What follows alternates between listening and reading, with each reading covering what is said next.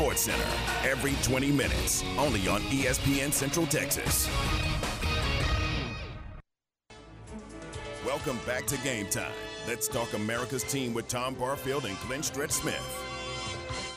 11:30 on a football Friday. We're glad you're with us here on ESPN Central Texas, and we're joined now by Calvin Watkins, the uh, beat writer for the uh, Dallas Cowboys for the Dallas Morning News. Calvin, good morning. How are you?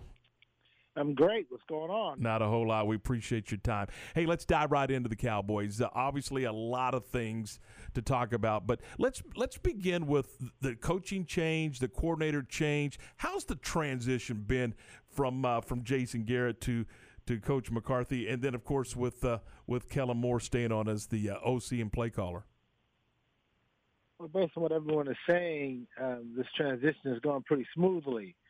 Now, whether or not that results in more victories, we won't know until uh, the end of the season. But one thing we have noticed is that Mike McCarthy is well he's more of a CEO type of coach in comparison to what Jason Garrett was when he first started as head coach of the Cowboys. So McCarthy empowers his coaches. He steps back, lets those guys run things, and I guess he just manages the game. On the defensive side, uh, Marinelli was was the guy, and now it's Mike Nolan. Do you see major differences there on the defensive side of the football? Oh yeah, a lot of major differences. Uh, the Cowboys are going to be a multiple front, meaning they're going to mix between a three-four and a four-three. Marinelli, as you know, he likes smaller, quicker defensive linemen. Mike Nolan wants big guys. He wants bigger defensive linemen attacking the quarterback. Uh, they want to blitz more.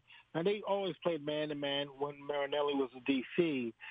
But with Mike Nolan, that's all they're going to play is man-to-man. You will see the safeties be interchangeable. So it's not so much they have that quote-unquote box safety. The safeties will play in the box, and they'll play center field. What's the status of Amari Cooper after coming off that hamstring injury? I think you guys said it in the sports center. He's going to play on Sunday, um, so he should be good to go. Lamb moving to the slot. Uh, is, is, that where he belongs?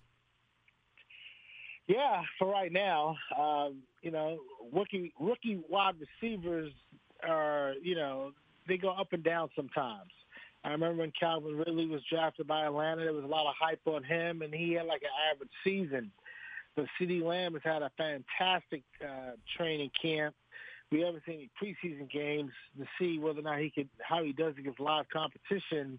But the bottom line is the Cowboys have high hopes for CeeDee Lamb. I think he'll be fantastic keep him in the slot is the best way for him to go right now.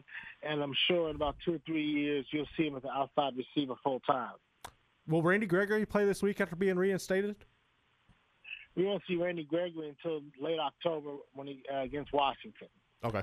Talking with Calvin Watkins of the Dallas Morning News. Calvin, last night uh, the NFL season kicked off with uh, with uh, Kansas City and Houston, and we've talked about it a lot this morning. Houston looked like they needed preseason. Kansas City looked like they were in midseason.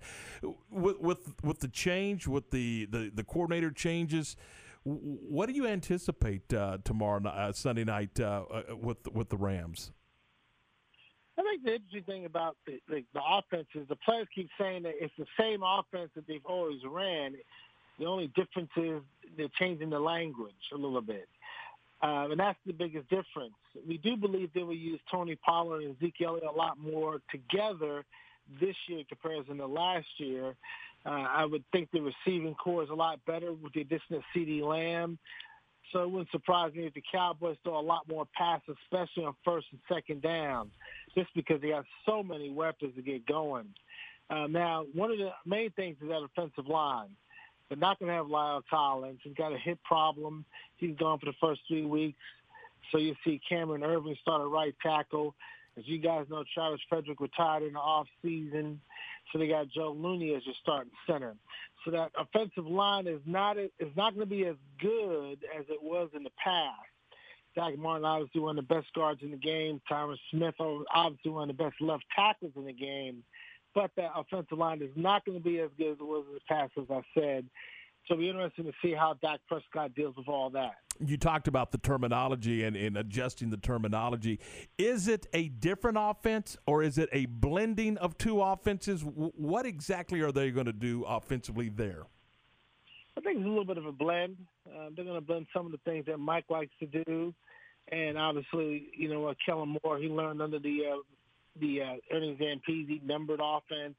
They'll do a little bit of that as well. Um, they don't want to change what was so successful last year. Everyone forgets the Cowboys' number one offense in the NFL last year, even though they only won eight games.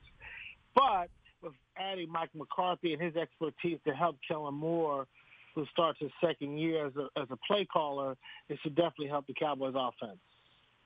Hey, Calvin, we appreciate your time. Thanks so much, and uh, look forward to uh, reading all about the Cowboys and the Rams uh, in the Dallas Morning News.